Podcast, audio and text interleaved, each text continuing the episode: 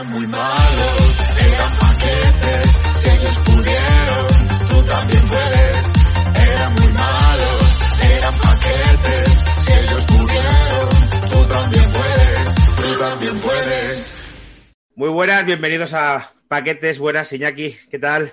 Buenas, muy buenas Ay, tardes. espera, ¿qué espera, espera, espera, antes de empezar. Esto nunca lo hago. Iñaki, ¿decimos algo de tus clases de guion, de que vas a ser profe?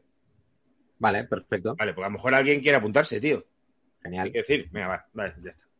Perdóname, José. Nada. Muy buenas, eh, bienvenidos a Paquetes. Muy buenas, Iñaki San Román, el Muy buenas profesor. tardes. Iñaki San Ramón, el profesor, que a veces han dicho que te pareces al profesor. Ya eres te el profesor.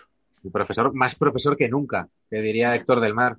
Ahora explicamos por qué. Eh, damos la bienvenida a José Viruete, nuestro invitado de hoy, experto en cultura pop, creador de viruete.com. ¿Cuántos años hace que creaste viruete.com? Pues mm, 20 el año que viene, hace 20 años. una de las primeras web de cultura pop que, que conocimos todos. hace Y que hemos años. visitado todos Sí, recurrentemente. Sí, sí, sí, sí, sobre todo cuando tenías que escribir algo y ahí sacabas cosas para hacer Cuando, algún chiste. cuando internet era para leer, ¿no? Pues sí, sí, Básicamente. sí, básicamente. No básicamente. había vídeo. Era cuando estábamos los buenos, luego ya. Mucho antes del Focoforo. Sí, Eh, eso- Uh, pues sí, sí, sí, ya Mucho tenía ya recorrido cuando llegó aquello. Uy. Seguís aquí y no os habéis ido a Andorra, ¿eh? Los- la generación anterior que lo petó no está en Andorra. Hay que Claro, porque lo petábamos, pero había 30.000 personas en internet en aquel momento. Del Focoforo podríamos hablar también, hacer un programa, macho. Era eso. Yo no, yo es que no era usuario, ¿eh? O sea, me Yo llegaban tampoco, las. Yo era lector. llegaba- Yo era lector solo. las lurke- lurker, ¿no? Sí, sí, sí, sí. Lector y hater. A mí me llegaban, la- hater. Me llegaban las crónicas, crónicas de Focoforo, ya las peleas y eso me las contaban y tal. El Focoforo, para que la explicara a la gente, en resumidas cuentas, era un foco lleno de flipados y de cretinos.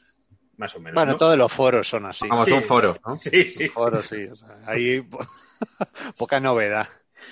¿Por qué llamamos a Iñaki el profesor? Porque va a volver, bueno, Iñaki es docente y va a volver a dar clases de guion. Eh, Iñaki, explica cuándo, por si algún paquete quiere escribir películas. Si, si algún paqueter tiene, tiene curiosidad, eh, vuelvo a dar clases de guion en la Factoría del Guión, en Madrid, Plaza Santana, lugar emblemático, y doy clases de guion de comedia.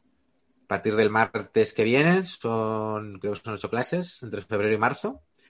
Y nada, vamos a ver un poquito ahí de, de comedia en todos los estilos. O sea, que es lo bueno de haber tocado teatro, impro, series, peli, radio. O sea, que es como que, bueno, que no es sencillo, aunque la base es hacer una serie de, de comedia, pero bueno, tocaremos todo tipo de formatos, así que todo el mundo que quiera ser gracioso, pues lo sentimos, eso, con eso se nace o no se nace. Pero si alguien verdad. quiere escribir comedia, eso sí se puede aprender y daremos clase ahí en, Habla, la factoría. ha- habla con tu jefe si le meto una novena clase yo de stand-up y ya, y ya sale, sale preparado para el mercado. Oye, pues ojo, ¿eh? porque ese es, el, ese es la pata del banco que a mí me, que a mí me falla. Bien Sí. sabes que siempre estoy tentado de lanzarme, Ah. pero no, no me lanzaba ahí. Sí, tienes que hacerlo, Sí, sí, tío, Es, es muy divertido. Bueno, Viruete, ¿por qué está aquí? Porque mm, hoy vamos a hacer un programa especial sobre campeones, eh, mejor conocido por muchos como Oliver y Benji. Claro que sí. Porque las series hay que llamarlas siempre por el protagonista, la gente se hace un lío. Por eso Claro, claro. cuando, cuando Emilia Aragón ya terminó de hacer médico familia, la, la siguiente serie ya la vendían como Javier. Javier ya no vive solo. Sí, pero en la publicidad decían, decían la publicidad, Javier, como no te hagas líos, voy a ver a Javier. Y ya. Y luego hizo la de copiar Everybody Loves Raymond. Sí, sí, sí. ¿Cómo, cómo se Así perfecto. Que duró menos todavía. Y no, ¿Por qué no triunfó? Porque la gente no venía el título en el. En No venía el nombre, del verdad. personaje. Claro, entonces Oliver y Benji, guay, campeones. Uf, qué difícil. Que no todos son campeones. No, no. Eh. Viru, yo creo que hoy eh, mejor coge tú el timón porque hay tanto para abarcar que no se puede sin preguntarte por dónde nace, para luego, como tenemos que tratar eh, campeones, el campeón es cuando llegan a Europa, los mundiales, es que hay tanto que... Es que es un poco, yo, o sea, repasando un poco la serie y tal, que yo veía a diario y me considero fan, pero, pero me he visto absolutamente devastado y perdido. O sea, a nivel argumental no sé qué pasa primero, no, que, no sé qué pasa después. Había cosas que había leído y me ha sorprendido porque no las conocía. Y como llamaron ahí que yo pensaba que controlaba mucho, pero igual no lo controlamos tanto como pensamos. ¿eh? Al final es como la Dragonlance, ¿no? De cual- ¿Qué va antes? Las leyendas, las crónicas, los cuentos. eh, yo yo no, me, no me aclaraba cuando era, cuando era chaval. ¿eh? Bueno, pero entonces tú eres fan, ¿no, eh, Iñaki? Sí, a ver, yo hasta ayer, hasta hace, hasta ayer te diría que sí. Ahora ya he empezado a ver información y digo, me falta muchísimo. Pero, yo- o sea, si fan es de estar viendo Telecinco como un demente, siendo pequeño mientras cenaba, y disfrutar a muerte de los partidos de Oliver y Benji, sí. total. Sí, Bueno, sí, Yo sí. tenía un flipe eh, increíble. O Yo sea, también. en una cosa exageradísima, lo que, lo que me llegaba a gustar a mí, pero a mí, a mi prima, sobre todo a mí, a mí y a mi prima, de hecho a mi prima y a, mi- a mis primos les veo una vez al año en Nochevieja y siempre hablamos de Oliver y Benji. Es como el, el tema que nunca falla, ¿no? De, te, te acuerdas cuando éramos pequeños ahí todo el día con Oliver y Benji? ¡Buah! Y todo ese rollo. Y entonces eh, les pongo al día de lo que ha pasado en el manga, si ha habido algo de manga o lo que sea. Y ya pues con eso y cuatro cosas más ya, ya, ya tienes tema para, para esa Claro, noche, ¿no? Así no hay, no hay silencios, no hay incomodidad con ellos. Porque entonces, claro, hablamos de Oliver y Benji como la serie de hace 20 años, pero Oliver y Benji sigue, o sea, el manga se sigue publicando. Sí, sí, sí. No jodas. No somos Sí. tan fans entonces, ¿eh? Bueno, Por eso te digo, que es que eh, vamos de flipados, pero vamos, que va, que va. a ver, es complicado también, pues si nos está editando en España, pues eh, es, es más complicado seguirlo. Lo que pasa es que Yoichi Takahashi, el autor, es como un tío muy veleta, como que se cansa, dice, bueno, voy a retomarlo. Bueno, se cansa o intenta hacer otras series que no le salen bien o que no tienen éxito.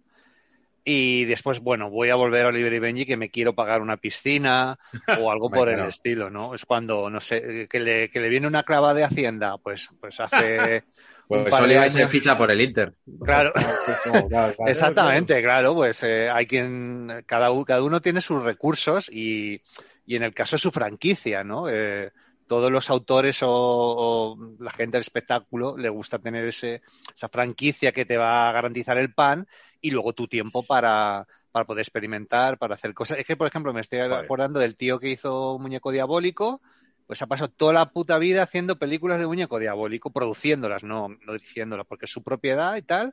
Y dice, mira, he acertado una vez, con lo difícil que es acertar, pues ya voy a sacarle todo el partido que pueda, ¿no? Eh, lo que pasa es que eh, incluso yo os diría que aquí eh, la vimos tardísimo, porque el, el manga es del 81 Ostras. y la serie la vimos en el, en el 90, o sea, Con el inicio de las privadas, claro. Con... claro, porque esto ev- evidentemente a Telecinco, a Telecinco, en, en Italia y en Francia ya, ya se había emitido, porque ya habían llegado las, las privadas antes y evidentemente rellenaron programación a saco con, con producto barato como era el anime. Y además es una cosa que, o sea, tú vas por Francia, por Italia, eh, eh, con una camiseta de Oliver y Benji y, la gente te saluda, te dice cosas, no sé, o sea, yo, yo lo vivió en mis carnes, ¿no? Como que, que estabas haciendo cola para lo que sea, estabas, estaba en Roma, no sé qué, y, y te ponías a, el, enfrente que no sabía que eras italiano se ponía a contarte alguna movida y cosas por el estilo. O sea, es muy, muy querida en Europa y en Latinoamérica, que seguro que habrá por aquí al- algún espectador, para que no se enfaden, pues que ayer era los supercampeones.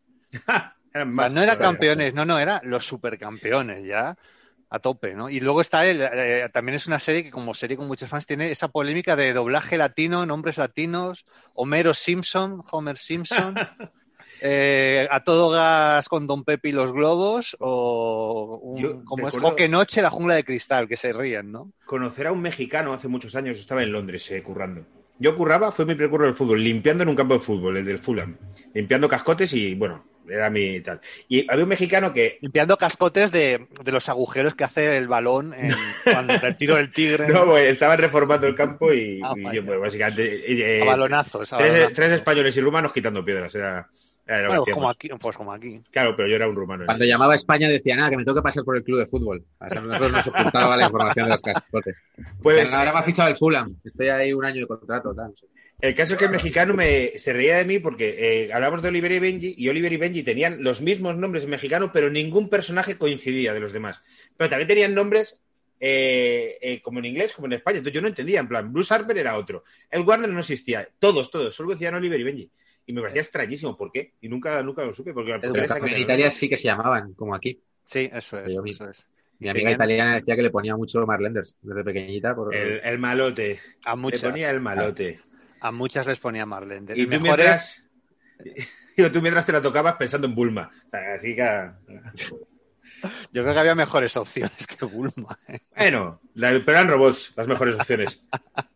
Bueno, pues ¿qué podemos decir así por, por arrancar? por empezar, por arrancar la pregunta es, ¿por qué en Japón, en los 80, que no creo que haya tradición de fútbol, hacen un anime de fútbol? Fíjate que no, no había tradición de fútbol, no había ni liga profesional. O sea, la liga era como las empresas importantes eran las que tenían un, equipos con los empleados. Llegaban a contratar a veces a alguien como empleado de la empresa que jugaba bien al fútbol, ¿no? Pero eso es guay, ¿no? O sea, ¿cómo justifica? Sí, sí, Es como darle una beca, ¿no? Le tienes a, a- imagínate tú a, Messi de mando intermedio, ¿no? Con esa capacidad, esa mm, capacidad de Messi en, Messi en Nintendo, haciendo la nueva Switch, Claro. lo quieres tener en tu equipo, ¿no? De tester, de traería de tester. Bueno, él deteste todavía, pero imagínate en una reunión ahí de, de producción, ¿no? A ver los costes de dónde bajamos y el tío como... Pues eso pasaba, ¿no? Allí. Pero el tipo este, pues vio, vio un mundial por la tele y alucinaba, ¿no? O sea, eh, pues estaba flipando y dijo, bueno, puede hacer una, puedo hacer una serie de, de, de fútbol que parece como un deporte eh, como muy peculiar, poco explotado. El, el tema deportivo, si os acordáis, en aquella época en Telecinco nos llegaron muchas series de, de deportes. Es, es un subgénero todavía en todavía existe y salen muchos mangas con cierta popularidad. Ahora, por ejemplo, hay uno que se llama eh, Haikyuu, que es de voleibol, que, que lo está petando y que tiene muchísimos, muchísimos fans que llevan muchos años. Y entonces este autor lo que hacía era aplicar unos códigos eh, que ya existían en el manga, ¿no? Eh, eh, estos villanos carismáticos que van saliendo, pero que además una vez los derrotas ya como que pasan a ser amigos, ¿no? Ya Claro. eh, te puedes ganar el respeto en, en el, en el campo de, de fútbol, ¿no? Y también tiene ese rollo eh, muy nipón de que los protagonistas tienen que ser jóvenes siempre, tienen que ser niños, ¿no? Por, por lo visto, yo esto lo digo porque se lo escucho decir a Kira Sensei, ¿eh? No porque lo sepa yo. Pero ese valor de la juventud, eh, como que es una cosa muy de allí, ¿no? O sea, sí, se valora la experiencia y tal, pero ese rollo del fuego de la juventud que dicen mucho las letras de los animes y tal, hay que tenerlo en cuenta. Entonces, claro, eh, Oliver y Benji son niños de 12, 13 años, ¿no? Que es lo más alucinante. Llega un momento en el que la progresión la tienen que parar o, hubieran podido demoler el estadio o, esas reformas se podrían haber hecho a balonazos, efectivamente, porque si luego tenemos un, hay un chaval de 15 años que hace agujeros en el cemento, pero imagínate cuando esté desarrollado del todo, cuando tenga 20 años. Pero eso llega un momento en el que dicen, bueno, a lo mejor, em, a lo mejor me pasé, ¿no? Y mm, bueno, eh, el manga lo están reeditando ahora, por cierto. Voy a aprovechar para decir que se está reeditando en un formato precioso con las páginas a color, las que van primeros a color. Y eh, bueno, es un, manga que tiene mucho éxito y se adapta al anime, que es como lo vimos nosotros eh, en principio. Eh, una producción además en, un, en principio como muy local, tampoco se pensaba en exportar mucho y la Nippon Animation, que es la empresa que lo hace, era una empresa muy chapucera, no, no estamos hablando de una de las empresas puntera, de hecho ves muchos dibujos de la época, de otras productoras o incluso algunas anteriores y, y el resultado es abismal, o sea, a ver, Campeones está muy mal animado. Pumares se quejaba mucho, decía que menuda ¿Pumares? mierda de... Sí, sí. Ah, sí. Pumares alguna vez vio como Oliver y Benji en la tele y alucinaba, ¿no? Decía, pero, pero esto qué mierda es, que qué dibujos animados son estos, claro. Alguien que viene de la animación de cine, de la full animation, de, de los cortos de la Warner y eso, pues la animación limitada japonesa y encima así de cutre, pues le parecía un- una puta mierda, ¿no? y tengo que decir que eh, animo a todo el mundo que le guste la serie a que compre el manga, porque mientras que el anime es un poco ortopédico a veces, el TVO, la narrativa es increíble, es súper dinámica. Eh, cosas que en animación eh, tú, tú lo veías y decías, uy, qué raro, ¿no? Cuando Mark Lenders, por ejemplo, avanza en línea recta, ¿no? Y salían despedidos los rivales. En el anime lo que hacían en el, era ponían un, una pantallazo en blanco así intermitente y ya les veías que habían salido despedidos, porque parecía como que llevaba un campo de fuerza que les repelía. Claro, eso en, en cómic lo resuelves en una viñeta el personaje avanzando entre los dos, ¿no? Queda mucho, mucho más dinámico. En ese contexto te lo crees. Pero en el dibujo animado eh, lo ves y, y, quedaba raro, ¿no? Entonces, eh, no tiene nada que ver. El TV es maravilloso y la serie, eh, la serie, todos los aciertos que tiene la serie están en el TVO. Pero luego el TVO tiene aciertos que no ha podido reproducir la serie, ¿vale? a pesar de todo, pues bueno, eh, como tiene ese valor de habernos flipado a todos, porque éramos unos flipados, eh, pues también hay que ponerla en valor, ¿no? Pues hay gente que no le gusta leer, pero a todo el mundo le gusta ver, ver, vídeos. Por eso eh, los que los de mi generación que estábamos en internet, pues tampoco teníamos tantas posibilidades como, como cuando se inventó ya el YouTube, ¿no? Que... Estoy pensando que muchos a lo mejor nos gustó antes Oliver y Benji que el fútbol real, de hecho. Muy Pues probablemente. Es, es que ojalá fuera el fútbol así, ¿no? Con ese hombre. drama, con no existe el empate, ¿no? De hecho, cuando se cuando se hizo una liga profesional en Japón ya en los 90, eh, no había no, hay- no había empate. O sea, si había empate, se tiraban penaltis y en vez de llevarte tres puntos, te llevabas uno o algo así. Era o ganabas tres o ganabas o dos, empatabas uno y perdías cero. Pero no podía haber un partido que diera empate, no les entraba la Nos cabeza. gusta a los japoneses retorcer las normas, siempre de todo. O sea, siempre los concursos y tal es como no se puede entender.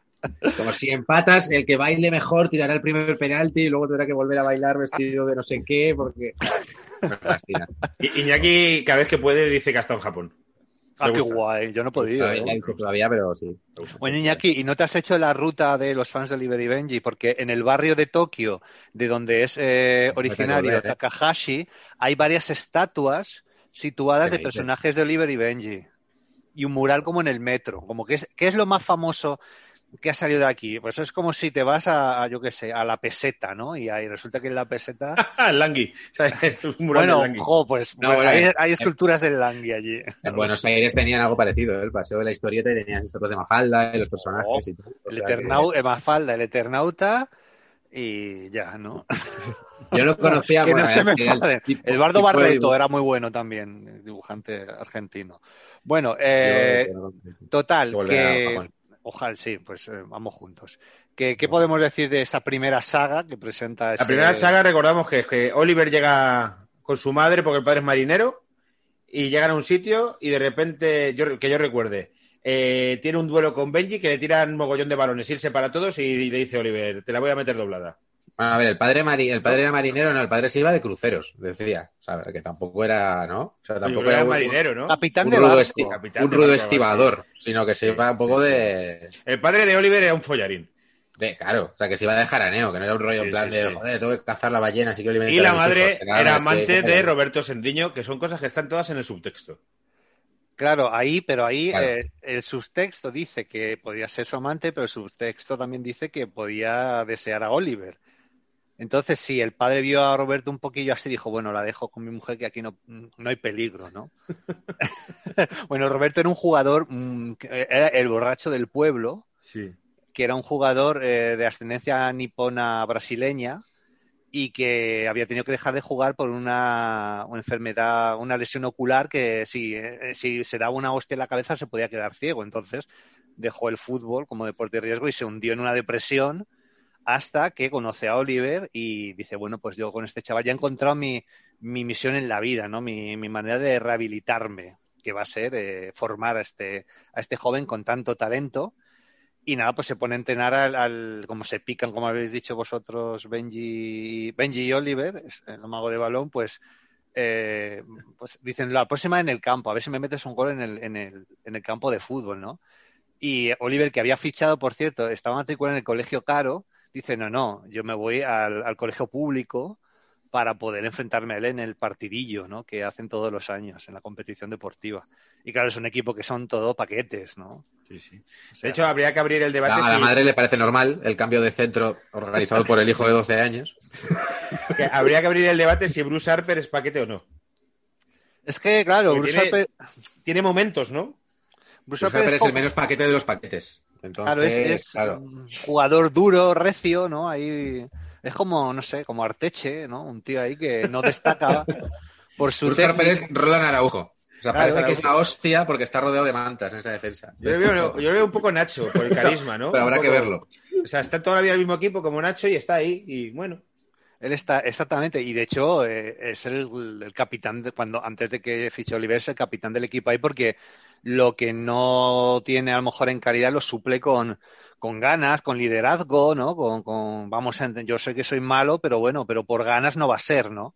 Y como esa es una virtud también muy valorada en, en el deporte y en los mangas más, pues eh, acaba jugando en la selección, la selección japonesa. podemos decir que Bruce Harper es Krillin. Sí, bueno, porque es el mejor amigo. Lo dice porque van rapados los dos. Sí, así, por, ¿no? la, por la forma de la cabeza y porque es como el amigo pringao, pero que luego tiene su foco, igual que Krillin es el humano más, po- más poderoso. Este es como el, el más bueno de los que no de los que no son de raza futbolista, por así decirlo. Claro, es el más bueno de los que no son un crack, ¿no? De los que no son un crack. Que- ahora, si quieres, te podemos hacer un poco de repaso también de, de los más cracks, personajes, ¿no? De, de cuál era vuestro preferido. A ver, venga, vosotros primero. Al que no sea Oliver. Iñaki. No, de hecho, es que- Oliver no es el favorito de nadie. Ya, a mí que me gustaba era Tom Baker.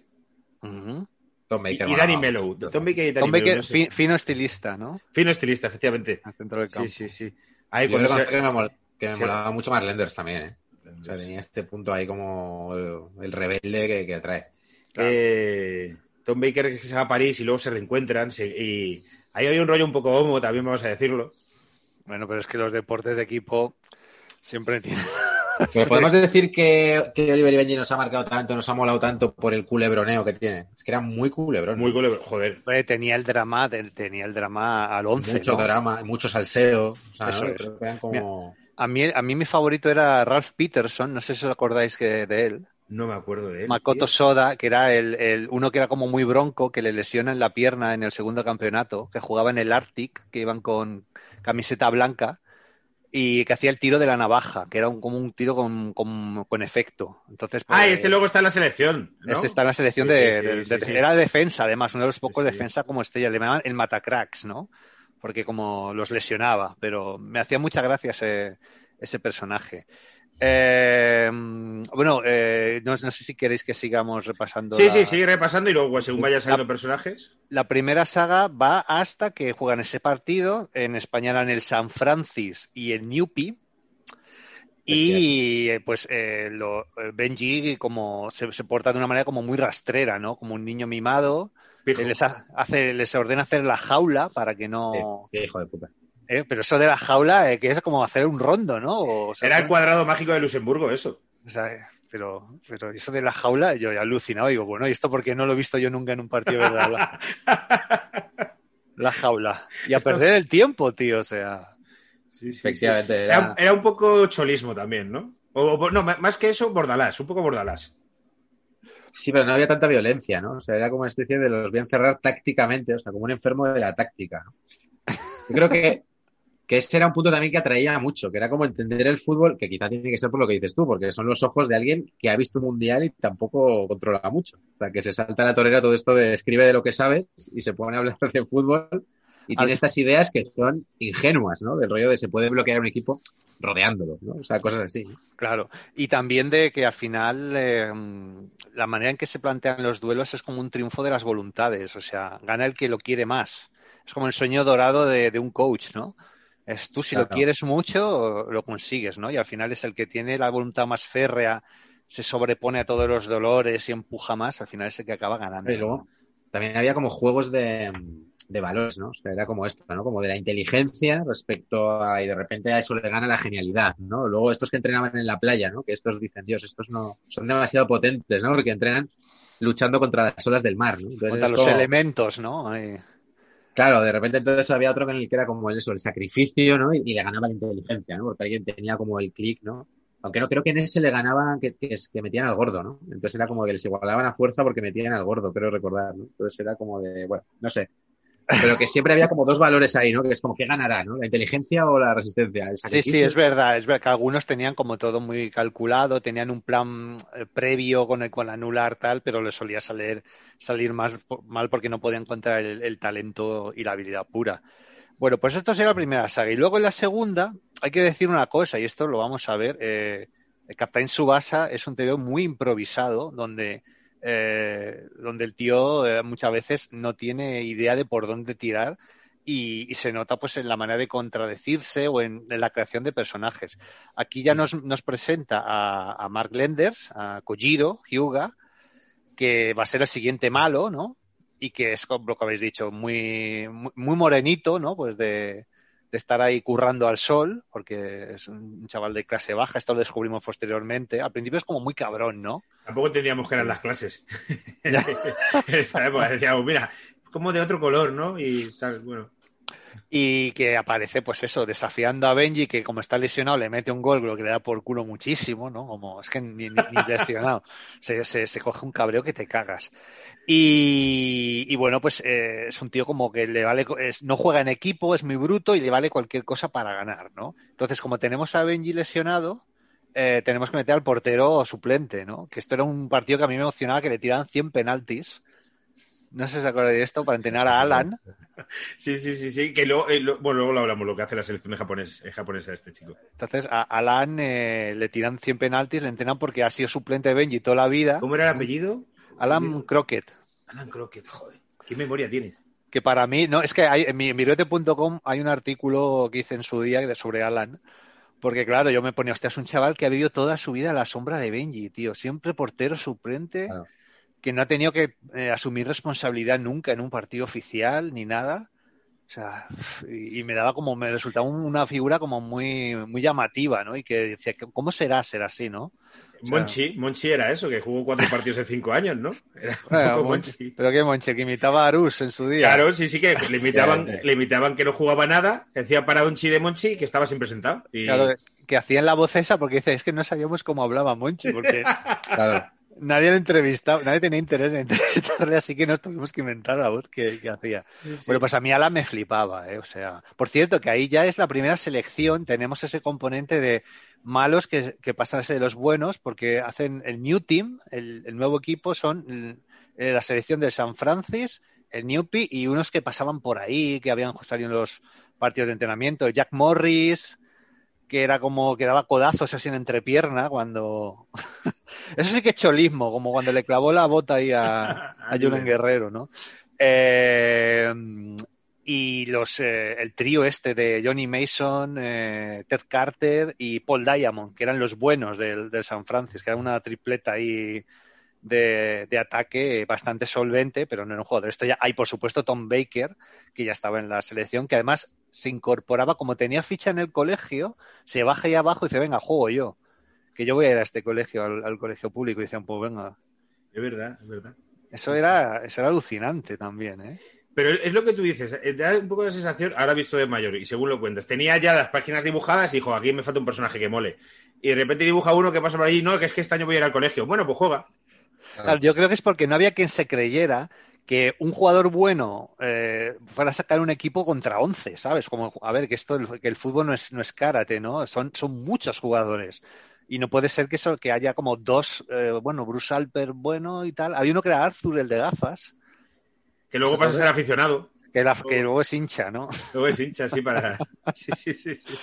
Y, y yo creo que ahí mete a Tom Baker como para compensar un poco el asunto, porque es que si no se le, se le iba de madre. Y bueno, ya comienza la saga del, del torneo juvenil, con ese mm, primer partido mítico entre Mark Lenders y, y Oliver, que pierde, que es cuando pierde eh, el New Team, eh, y tiene, pero bueno, explican, ah, es que eh, primero es por, por grupos.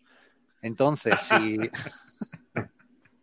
que hay que explicárselo a la gente. Entonces, si gana todos los partidos, eh, pues se puede clasificar también. Y aquí es cuando os digo que a, a Mark Lendes lo presenta como un villano súper cabrón, que le da el balonazo a Alan en la cara para que tenga miedo y le cuelen los goles como quieran. No sé si, si os acordáis que dice, a este portero le doy aquí el balonazo y cada vez que tiréis va a tener miedo al balón, ¿no?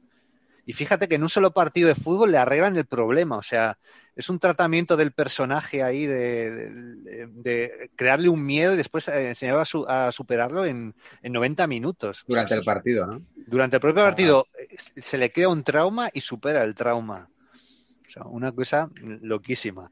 Y, y bueno, ahí, es- ahí- ahí sí, ahí sí pierde y ahí, claro, o sea, ni, ni siquiera, ni siquiera los del equipo sabían que podían permitirse perder un partido, ¿no? O sea, no tenían, ellos van ahí a lo loco, ¿no?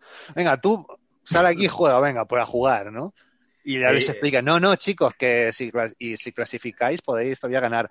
Y cuenta, en el, en el anime cuenta la voz en off, que se pone de acuerdo con el hot dog de los gemelos Derrick para empatar y que así al Newton solo le valga la victoria. ¡Un biscoto! ¡Un biscoto! Piscoto.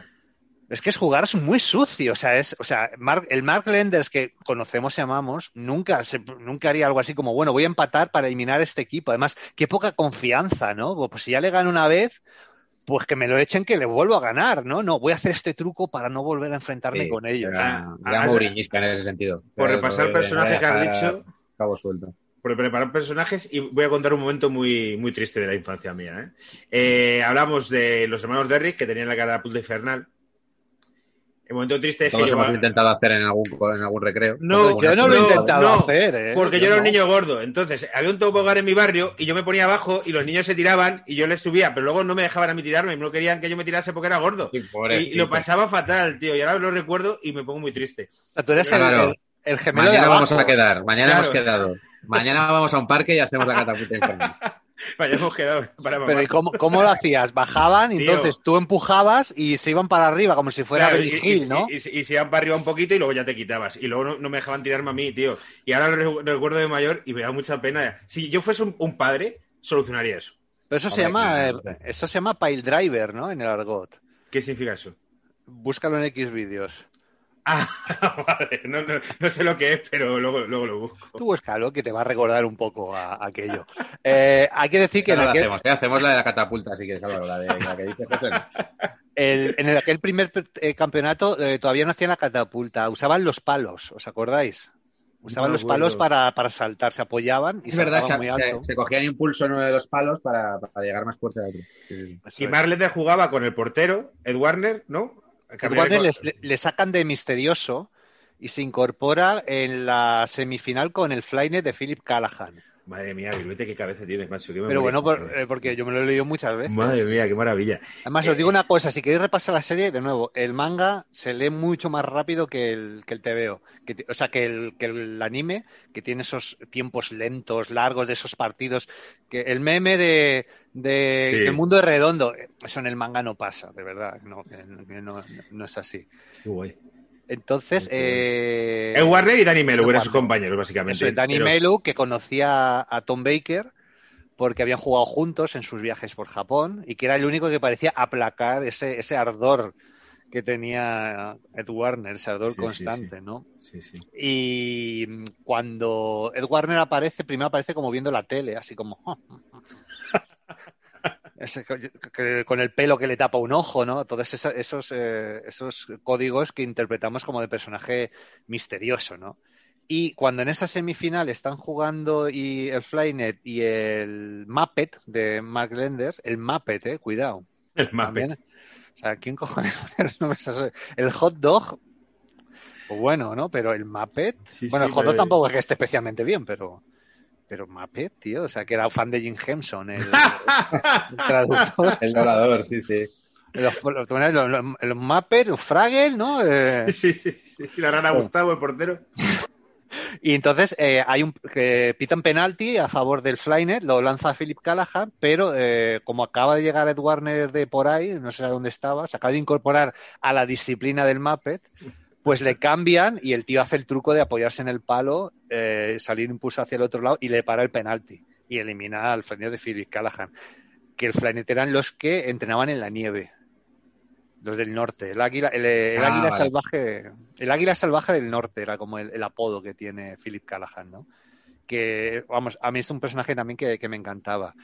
Y la otra semifinal era por un lado los gemelos de Rick y la otra era con el mambo de Julian Ross. Julian Ross, que es todavía Julian no Ross. Que es que personaje Ese, mega ese también me mítico. flipaba, ¿eh? Sí, ese sí, también sí. me flipaba. La camiseta más bonita, a lo mejor, de todos los La equipos. más Mambo. bonita. Sí, sí, sí. sí, sí, sí, sí. Muy chula. Y Julian era, Ross que era idol, ¿eh? Tenía todas las niñas ahí como... era Julian Sí. Guerrero, tío. Era, era el puto Julian Guerrero. Era Julian Guerrero con el problema de corazón de Caranca. Que recordemos que estaba malito y le daba cosas de ataque. Pero la chica que está en la grada, que tiene en esta grada de animación, ¿cómo se llamaba? Jenny. Estaba por él mogollón. Y eh, vamos, el, el- el famoso gif este de que le pega una bofetada, ¿no? ¿Quién aquí?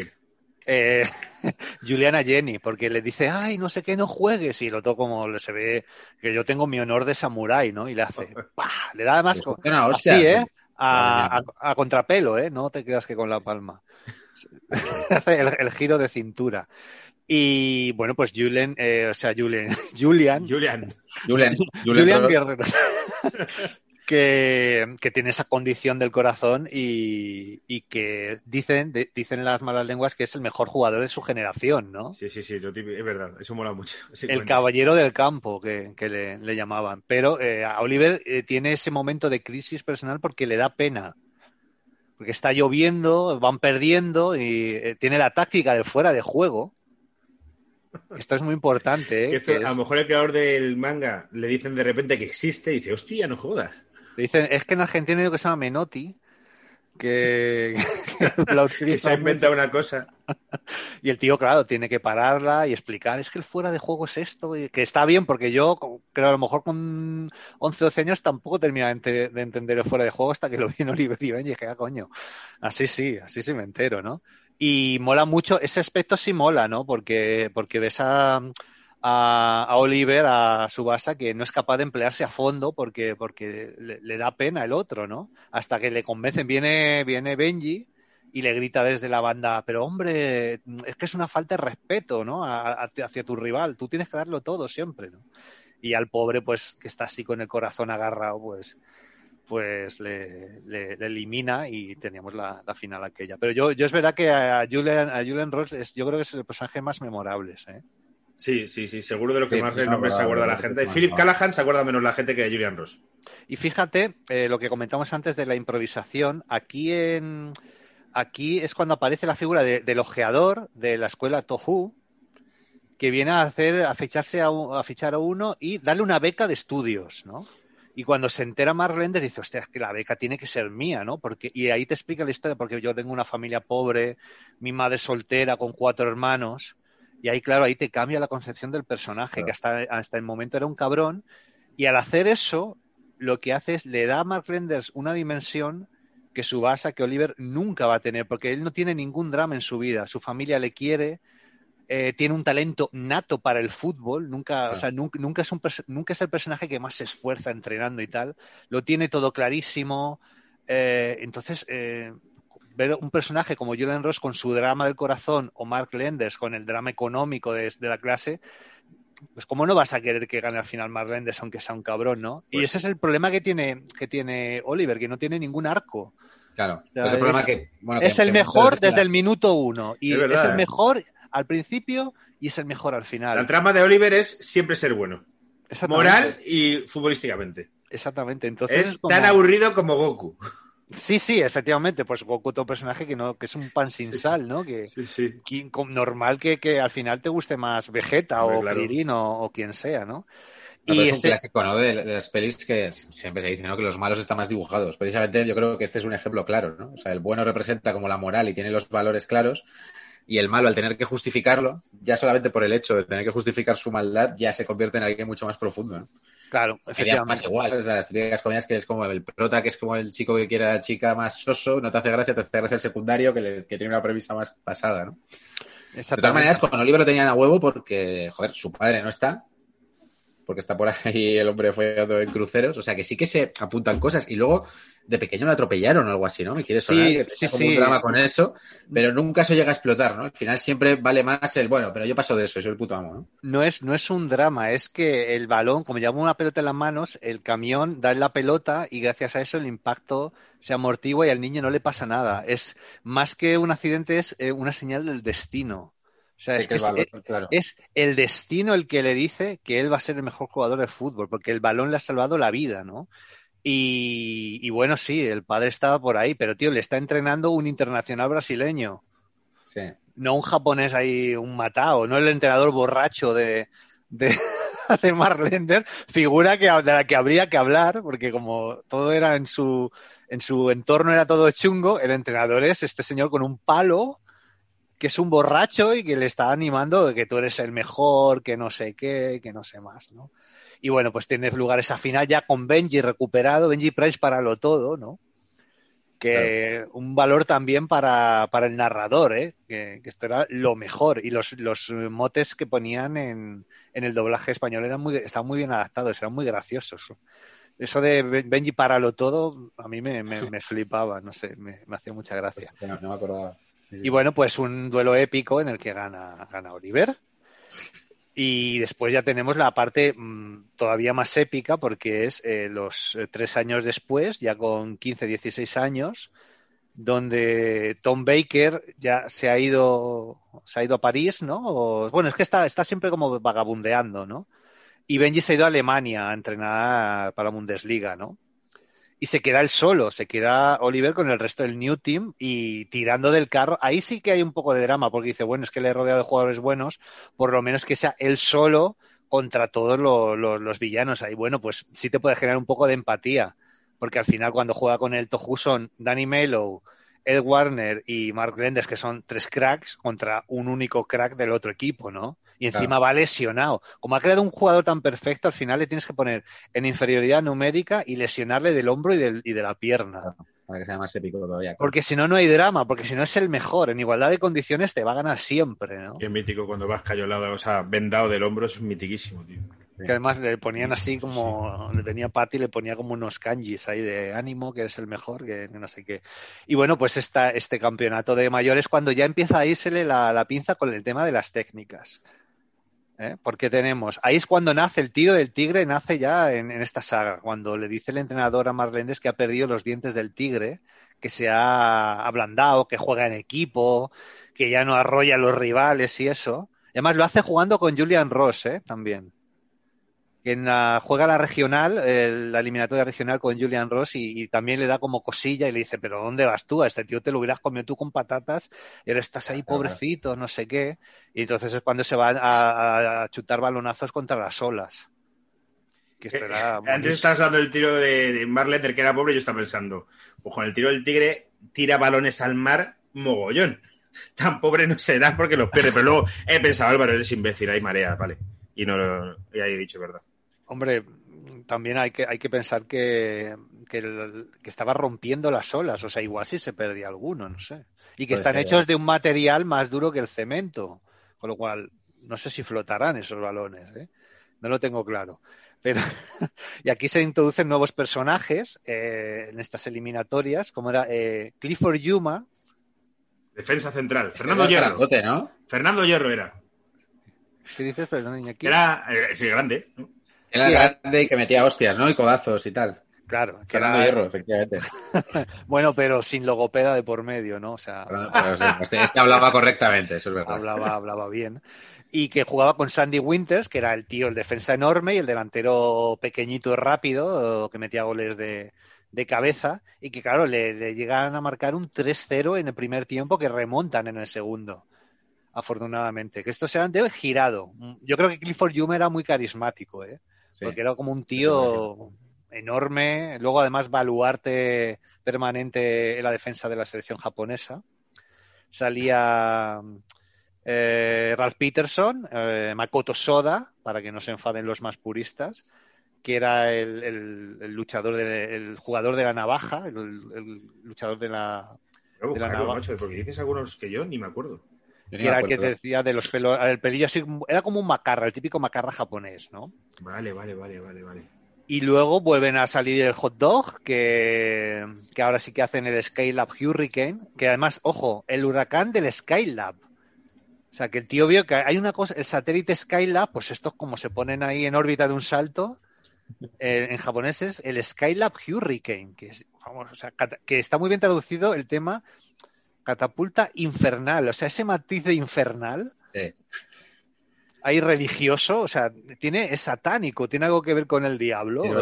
Tiene algo de maligno, de oscuro, ¿sabes? De... Sí, sí, sí. Claro, porque es que es súper florido la metáfora. Es que es. No es la, la- la catapulta asombrosa, no es infernal. O sea, la lección de las. potente, o sea, sí, sí. Algo La- de potente, ¿no? Claro, tío, eh, las Tío. palabras importan, era para acojonar al, al rival, ¿no? Lo, cuentas todo con una pasión que es muy guay, ¿eh? Es que, eh, es, que es muy guay. Es muy Y, guay. y atento a los detalles que yo creo que es lo suyo. O sea, sí, porque sí, yo sí. creo que esta es una serie que, claro, que, que- que la sinopsis no, no atrapa, ¿no? O sea, unos chavales que quieren ganar el torneo. Atrapa este tipo de cosas. O sea, la, la catapulta infernal se ha quedado en el recuerdo de toda una generación y es por algo y es porque se llama así y es porque, no sé, de repente, yo creo que también eso, eh, apela como algo súper, una manera de ver el fútbol como ingenua, que se junta con los héroes, tal, o sea, no sé, creo que hay muchos puntos ahí. Claro, tiene ese punto de, de super, super heroico. Eh, juegan en la eliminatoria con el Flynet, que de Philip Callahan, donde además ya se nos muestra el ángulo del personaje, que su ángulo es el tío que nunca se rinde y aunque no es un talento puro, a base de insistencia, tenacidad y demás, como que consigue estar a la altura de- del resto, ¿no? Que es como muy bonito también, ¿no? Como eh, además en el manga lo, lo dice todo el rato, dice, yo sé que no tengo ese talento puro como vosotros, pero, pero yo es que entreno más que nadie, estoy más que nadie, estoy más metido en el fútbol que nadie.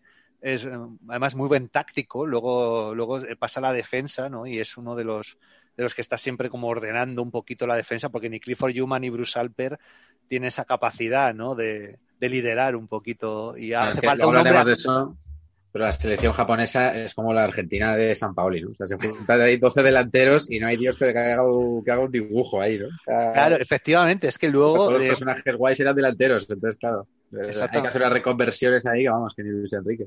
exactamente. Ahora comentamos un poco esas, Sí. esas, esas conversiones y el Tohu se enfrentaba con el Muppet que, les, que estaban enfadados porque les había traicionado, además, como que te fuiste a la escuela esta por la beca, cabrón. Y además hacían el ataque en tromba que eran todos empujando el balón en una entrada a la vez hasta que entraba en la portería. O sea, había como el balón aquí, como cinco o seis botas empujándolo. Claro, Era el juego en equipo más. Y sabes que me encanta ese rollo de. eh, también que salía una ola detrás, ¿no? Ese, ese llamar a. eh, ese rollo atávico, ¿no? De el tigre. Oliver le ponían que era un águila. El otro era. Oliver era como un halcón. El, el otro era como un águila, no sé qué. Entonces, todos esos rollos así me flipaban, ¿sabes?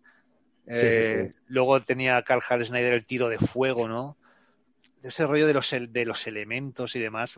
Eran como técnicas un poco de kung fu también, ¿no? Que es. Te voy a preguntar, voy a aprovechar, que seguro que esto lo sabes. no Creo que todos nos sentimos muy frustrados cuando llegan al Mundial y sale Snyder y tal. Y yo recuerdo, corrígeme si me equivoco, que la selección española solo sale un autobús y dicen, ahí va España, les han metido cuatro y no sale más. Eh, Es parecido. Bueno, eh, ¿Era no, algo así? Se van a ver a España eh, por ver jugar a, a los alemanes y nos están metiendo 4-0. Eh, entonces, la, la chica francesa que acompaña a la selección japonesa, que le está poniendo en antecedentes, dice, ah, bueno, un momento, pero esto es en el primer mundial. Ese mundial es inventado por el anime, no existe en el manga. Lo que sucedió fue que eh, iban... eh, el anime coge al, al manga y entonces Oliver, estando en un delirio febril, se acuerda de un campeonato que, que, que sucedió en Europa, que fueron de muy niños, y que es lo que dices tú, pero esto no es canon, ¿eh? esto en, en el manga Vale, no está. vale, O sea, vale, vale, puede vale. ser un sueño. Y entonces, efectivamente, le está metiendo cuatro goles a España y dice esta chica, bueno, es que España, eh, el autobús no ha llegado, han tenido que jugar con los suplentes. Ah, entonces yo, es eso, yo pensaba- me acordaba que había un autobús. Vale, ¿Y en el anime sale algún jugador español molón o somos...? Sí, espera, ahora ahora te... No, Vale, no, vale, en, vale, en- vale. en el anime no, en el manga sí. Eso. Bueno, total, que ahí viene el mítico partido de que- eterno eh, entre el Tohu y el Newton, que acaban empate a cuatro y que es, es épico porque el hombre está en las últimas, o sea, le tiene que además estar pinchando calmantes, volviendo a poner, y el tío se juega su futuro, llegan a decir, es que como te lesión, como esta lesión se agrave, peligra tu futuro profesional, y el tío por ganar un, un campeonato de instituto se lo juega, tío. claro que sí. Y aquí es cuando Bueno, ya... imagínate, claro, imagínate que estamos viendo el capítulo ahí con 10 años y de repente dice el tío, ah, pues no, no, pues me voy. Y lo cambian, ¿sabes? No, no joder, ¿sabes? la, la historia pedía esa épica. claro. Pero al final es por cojones, es lo que digo, es por voluntad, ¿no? No tiene. Sí, sí. Es como por mis cojones me vas a ganar tú a mí. Y aquí es ya es, ese- esa es la cúspide de- del flipamiento, pues con esos balones que empujan a tres personas, eh, con del impulso, con esos agujeros, esas redes que se rompen y todo, esos tiros con efecto que pone el balón en órbita y después cae eh, como, como una halcona por su presa, ¿no? Que o sea, es, es- maravilloso. Y bueno, primero juegan, eh, ahí es cuando después en el anime eh, sí hay el campeonato oficial, o sea, el de verdad que, que existe en el manga, que es el de las, selecciones juveniles. eh, que esto además, aquí la serie ya había terminado. Es, tú piensa que la serie duró, no sé si eran 140 episodios. Tú imagínate ver esto semana a semana. 128. 128 semanas, tío. O sea, el partido tarda, el último partido es medio año de partido.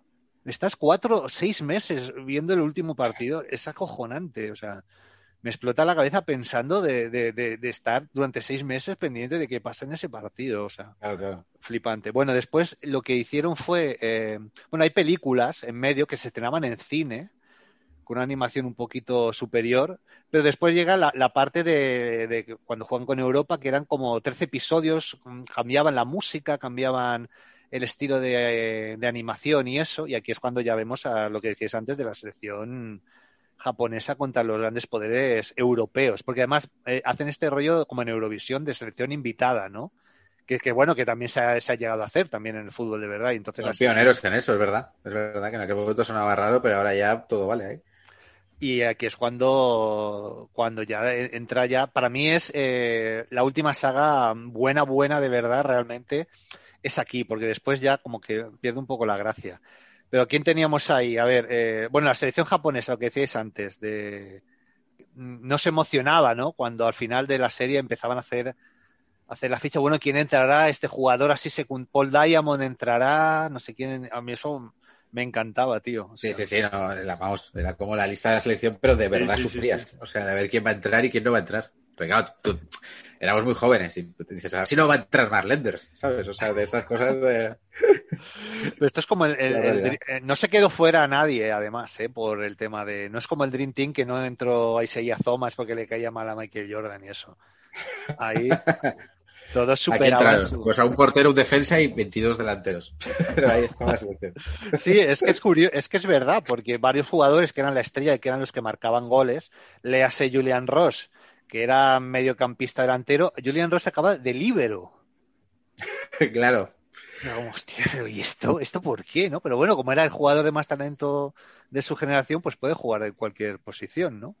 Que además se convertía como en entrenador-jugador, ¿no? Como se había recuperado de la lesión con, con una medicación y con el paso de los años, pero tampoco lo querían forzar y dice, bueno, tú te vienes con nosotros, en principio te quedas, pero a- al final acaba jugando eso de líbero y Philip Callahan de defensa. Cuando Pero tú es- habías visto hacer el tiro del águila, que era un tiro muy raso, muy pegado al suelo, que podía hacer desde muy lejos y que De también molaba mucho. ¿eh? entrenadores, Es que estoy pensando que de entrenadores había o no nos acordamos de ellos. Había dos, principalmente. Eh, el borracho, Roberto Sí. Sendiño, y luego había uno... Uno bajito que era ¿De la como selección? también. No, no, en la serie, en la serie, a lo largo de la serie, que, te- Ah, vale, que vale. no había personajes de entrenadores carismáticos. Había el de, el de Benji, que era así con gafas de sol. El de Toju, Verdad. además... Es verdad, O sea, es verdad. ¿Y os acordáis que el del Toju eh, quería castigar, castiga a Marlender sin jugar por individualista? Y al final dice, bueno, le dejo jugar, pero he fracasado porque no, no, no he impuesto yo mi disciplina, ¿no? Que japonés todo, tío. Y lo quería como dejar. Dice, voy a, luego presento mi renuncia porque los jugadores se me han subido a la chepa, ¿no? Pues, Madre mía. que coja el Madrid. Igualito que se tiene. Tiene que venir Luis Aragonés y decir, Raúl no viene, no sé quién no viene, y al final, tío, le salió bien, claro. Madre mía. Ay, ay. Y a ver, Claro. eh, selección, eh, campeonato europeo. Campeonato europeo. ¿Qué os, pare- qué os pareció? Es que eso, que eh, tú me dirás cómo iba el tema de derechos, que todos teníamos que intubar. eh, o sea, tú dices cuando se van a Europa cada jugador, ¿no? Mm. Es- Ah, Antes- no. Cuando juegan en el campeonato ese de Europa. Eso sí lo vimos en Telecinco todavía, Vale. yo creo. Sí, Ahí sí. es cuando hay un partido que se lesionan los porteros y tiene que salir Alan y es el héroe. Uf, eh, no me Es que me acuerdo. acuerdo que hay un momento en el que se lesionan Oliver y Ed Warner no pueden jugar y juega Alan con la selección y de repente hace un partido de la hostia y es como quieren vender y venden guay que un personaje secundario que lleva toda la serie tenga el focazo de... Eso pasa después. Ahora te digo cuando Bueno, pasa. Aquí al, prin- al principio, normal, o sea, es normal. Ahora, ahora, te, ahora te voy a explicar por qué tienes el jaleo. Aquí lo que presentan es a Italia, que su jugador estrella es Gino, Gino Hernández, que es portero, el mejor portero de Europa, que además lo dice él mismo. Es que yo soy el mejor portero. Es Víctor Valdés, es un flipado. Hombre, porque es, porque es italiano. Entonces es como soy el mejor portero de, de Europa y te follo, decía, Claro. de hecho, en la versión original. Pero digamos que el, el sistema ya de Italia juega a favor de que tú seas el portero menos goleado, ¿no? Claro. especialmente en aquella, en aquella época. Eh, al que, por supuesto, sucumbe ante, ante Oliver. eh, Espérate, ¿qué país? Eh, Inglaterra, creo que solo salían los dibujos y tenía un defensa que se llama Robson, que tampoco es muy, muy trascendente, que se reía, por supuesto, de los japoneses. Ah, bueno, y Francia, que tenía a Pierre, que era un, también un teen idol, así melenitas rubio, que jugaba mucho al toque, al regate, a pasársela por encima y eso. Y Napoleón, que era el delantero francés. Anda, anda que se le ocurre el hijo de puta buscando nombres franceses. Sí, Pierre y Napoleón, como.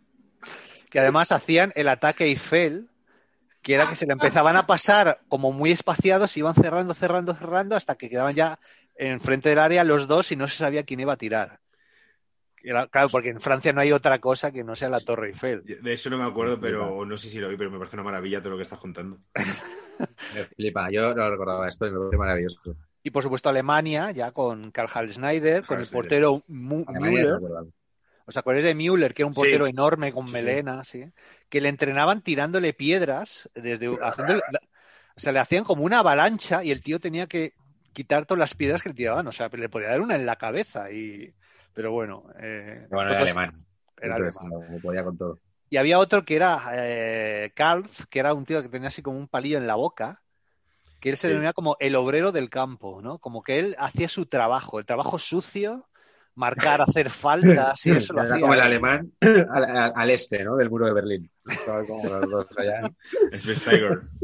Y bueno, y ahí, pues claro, ahí Karl, Karl-Heinz Schneider era como el, el jugador más, más talentoso de Europa, el que le mete goles a... Además, Benji, como viene a jugar en Europa, le va avisando de todos, no, no, este es buenísimo, este le va como acojonando, Bueno. ¿no?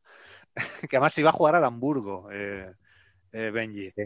Y bueno, de todas maneras, al final, eh, Japón triunfa, ¿no?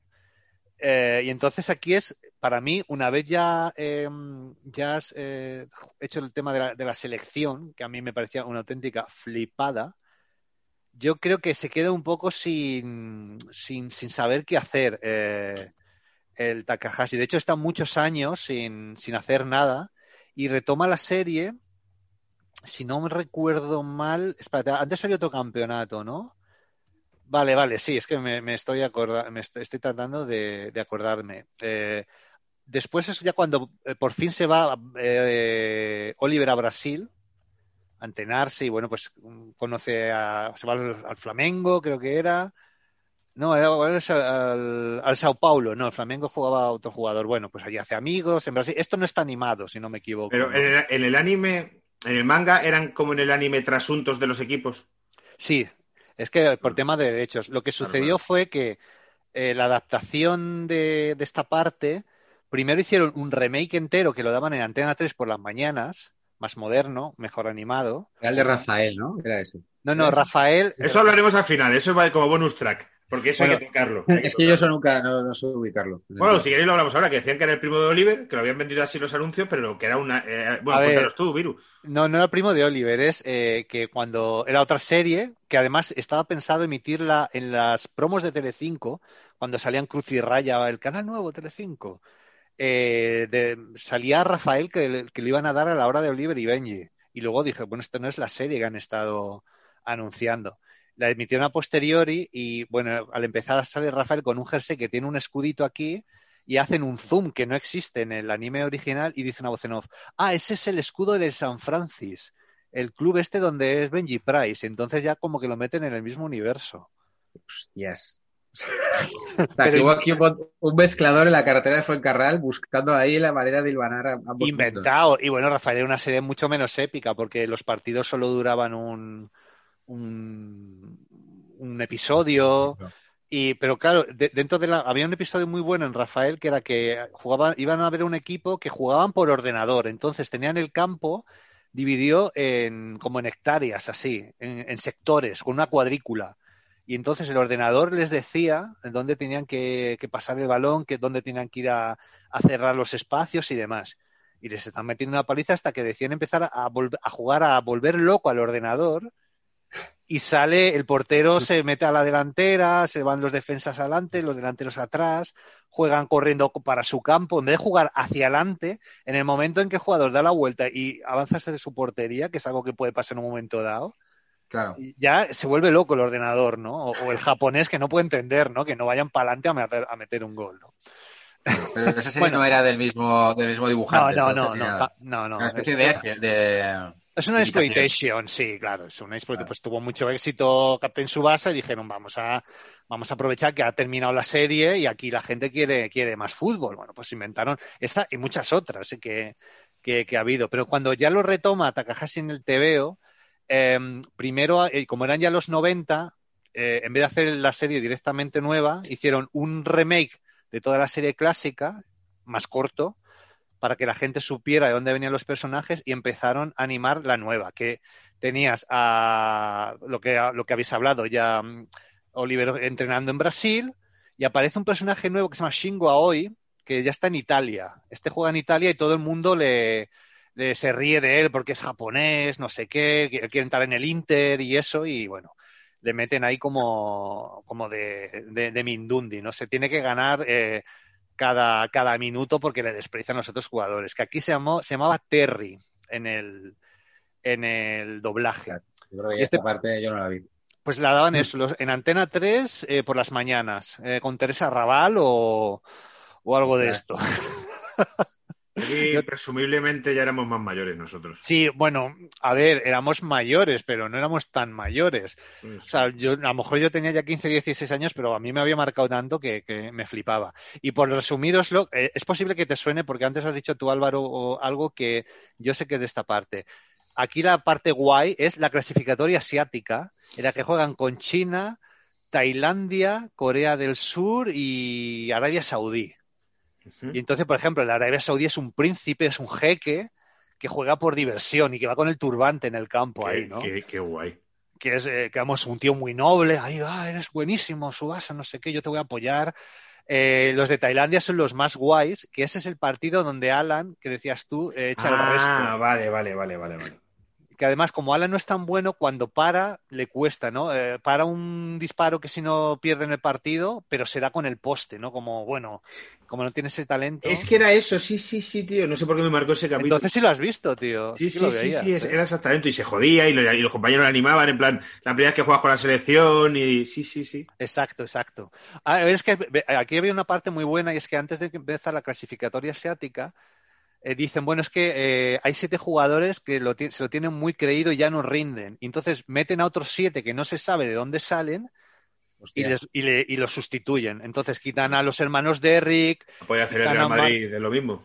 quitan a Ed Warner, quitan a Mark Lenders, no sé qué, y entonces al final tienen que jugar un partido contra estos, porque los machacan para, para volver a, a- a retomar el puesto. Que luego al final era una broma del entrenador porque eran jugadores que eran mayores y no podían participar en el campeonato juvenil. O sea, no, era la sub-18 y estos ya tenían más de 18. O sea, realmente nunca iban a ser sustituidos. Era para que se pusieran las pilas.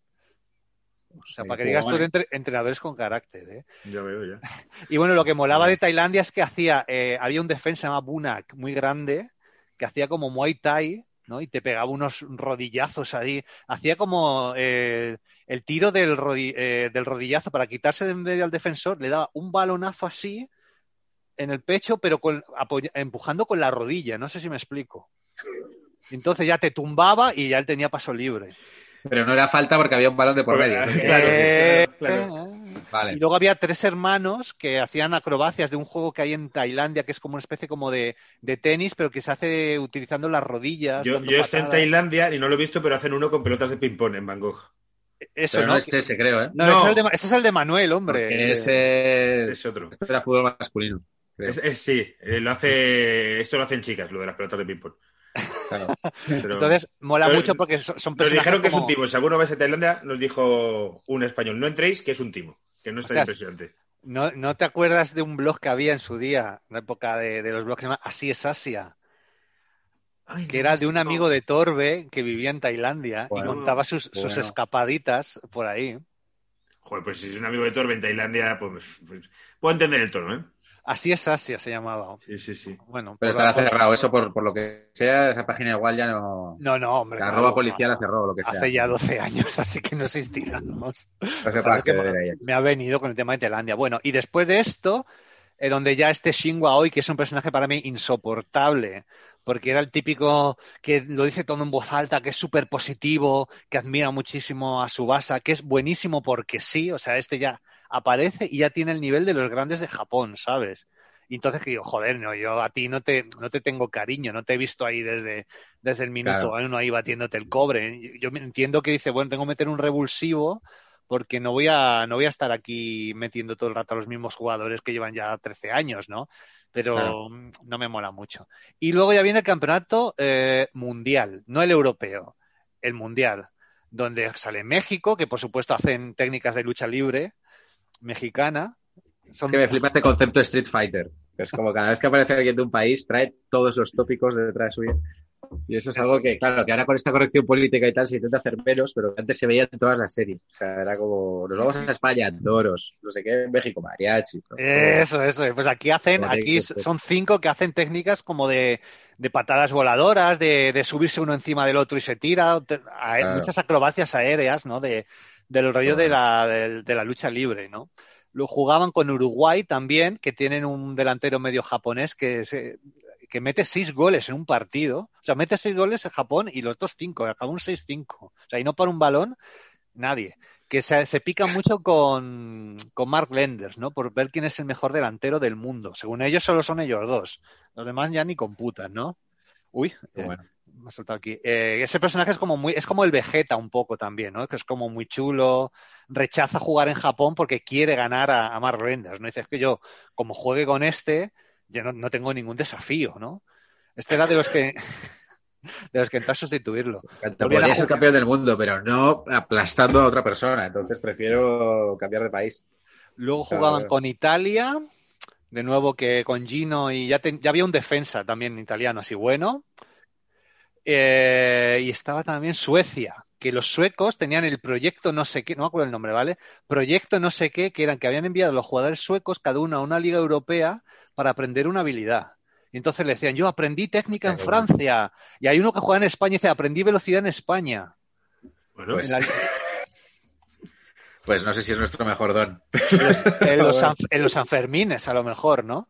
Esto Pues puede mira. ser, claro. Yo me, se me acaba de ocurrir que él se ponía a correr ante un toro y dice, aquí estoy entrenando yo para, para mi Está selección. Iñaki es su- un su- gran amante de los Sanfermines. Claro. Ah, bueno, y aquí hay mucho drama. Aquí aparece otro personaje que se llama Levin, que es un sueco así rubio que quiere que su novia se muere atropellada por un coche, ¿no? Y entonces él como que quiere dedicarle el campeonato, ¿no? Que está como muy traumatizado el, el hombre. Y claro, que además hace el disparo de la aurora, como es sueco, ¿no? Pues la aurora boreal.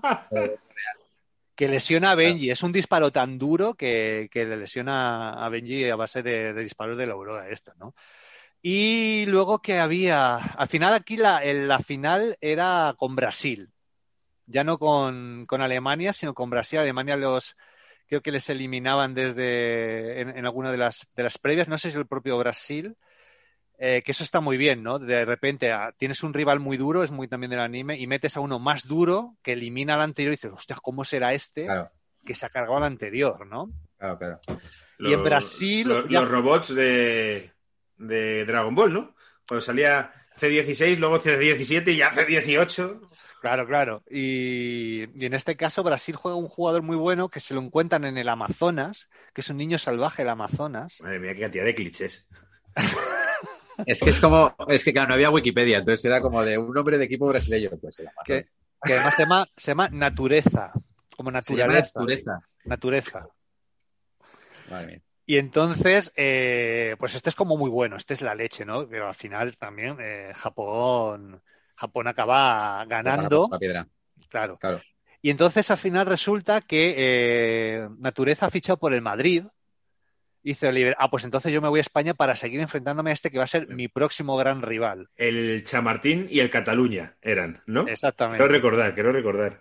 En principio, a- a- yo creo que empezaron a utilizar los nombres así en, en español, pero luego cuando el anime, como eso iba a venderse a nivel internacional, porque el manga creo que solo se ha publicado en así a nivel grande en Italia, ni- creo que ni en Francia se terminó de sacar.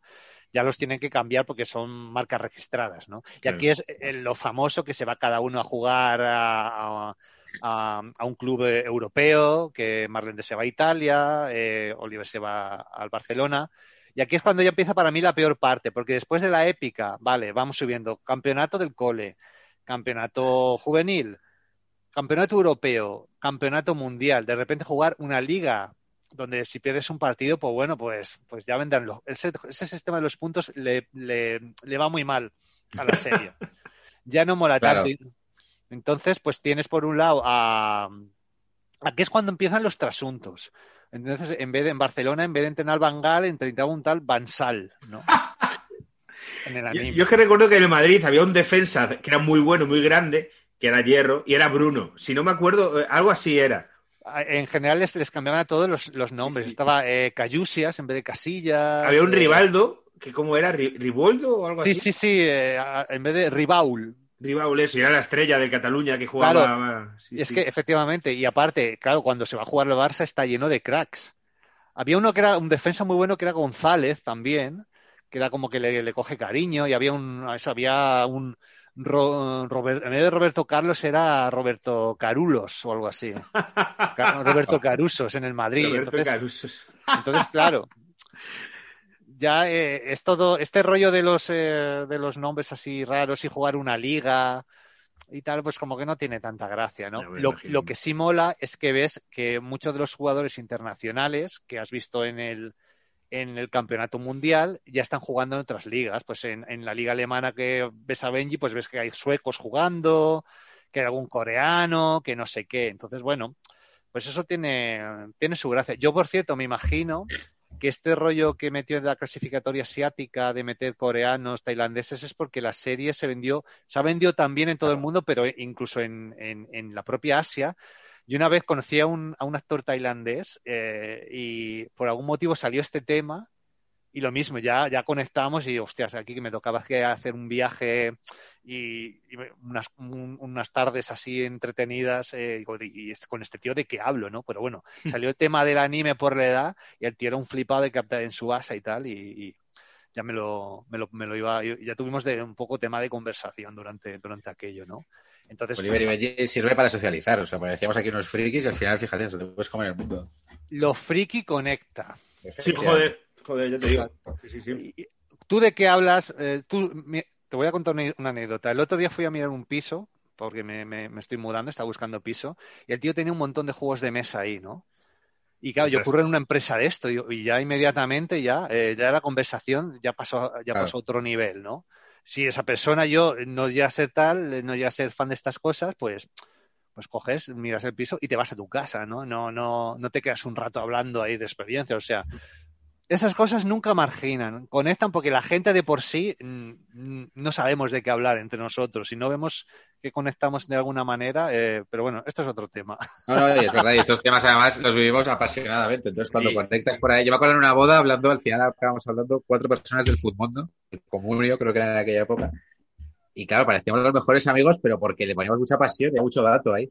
El, el- el fútbol es un gran elemento para conversaciones. Exactamente, el fútbol, ese tipo. m- mucha gente tiene, tiene ese efecto de que incluso si no te gusta nada, si sigues un poco la competición, pues bueno, Sí. ya sí, sí. tienes algo, ya rompes el hielo y ya estás más cómodo con la otra persona, ¿no? Eso, e- esas cosas hacen, hacen esa labor, sea el fútbol, sea lo que sea. O sea, a mí cuando me dicen, a mí es que me marginaban por tal, bueno, a mí al contrario, lo que más se ve es para conectar gente. Pero bueno, eh, por bueno, esto es larguísimo. Esto salió en anime que era Road to 2002 porque como se celebraba el mundial aquel de Claro. Japón y Corea, pues Correcto. dijo el tío, voy a aprovechar que el fútbol está Claro. teniendo un repunte de popularidad y retomo mi serie. Entre medias se había hecho una serie de boxeo, otros mangas de fútbol en otro contexto y tal, y bueno, habían tenido un éxito regulero. Al final el hombre acaba volviendo siempre, siempre a esto. Y bueno, pues por ahí teníamos también la liga japonesa, la liga alemana con Benji, la liga...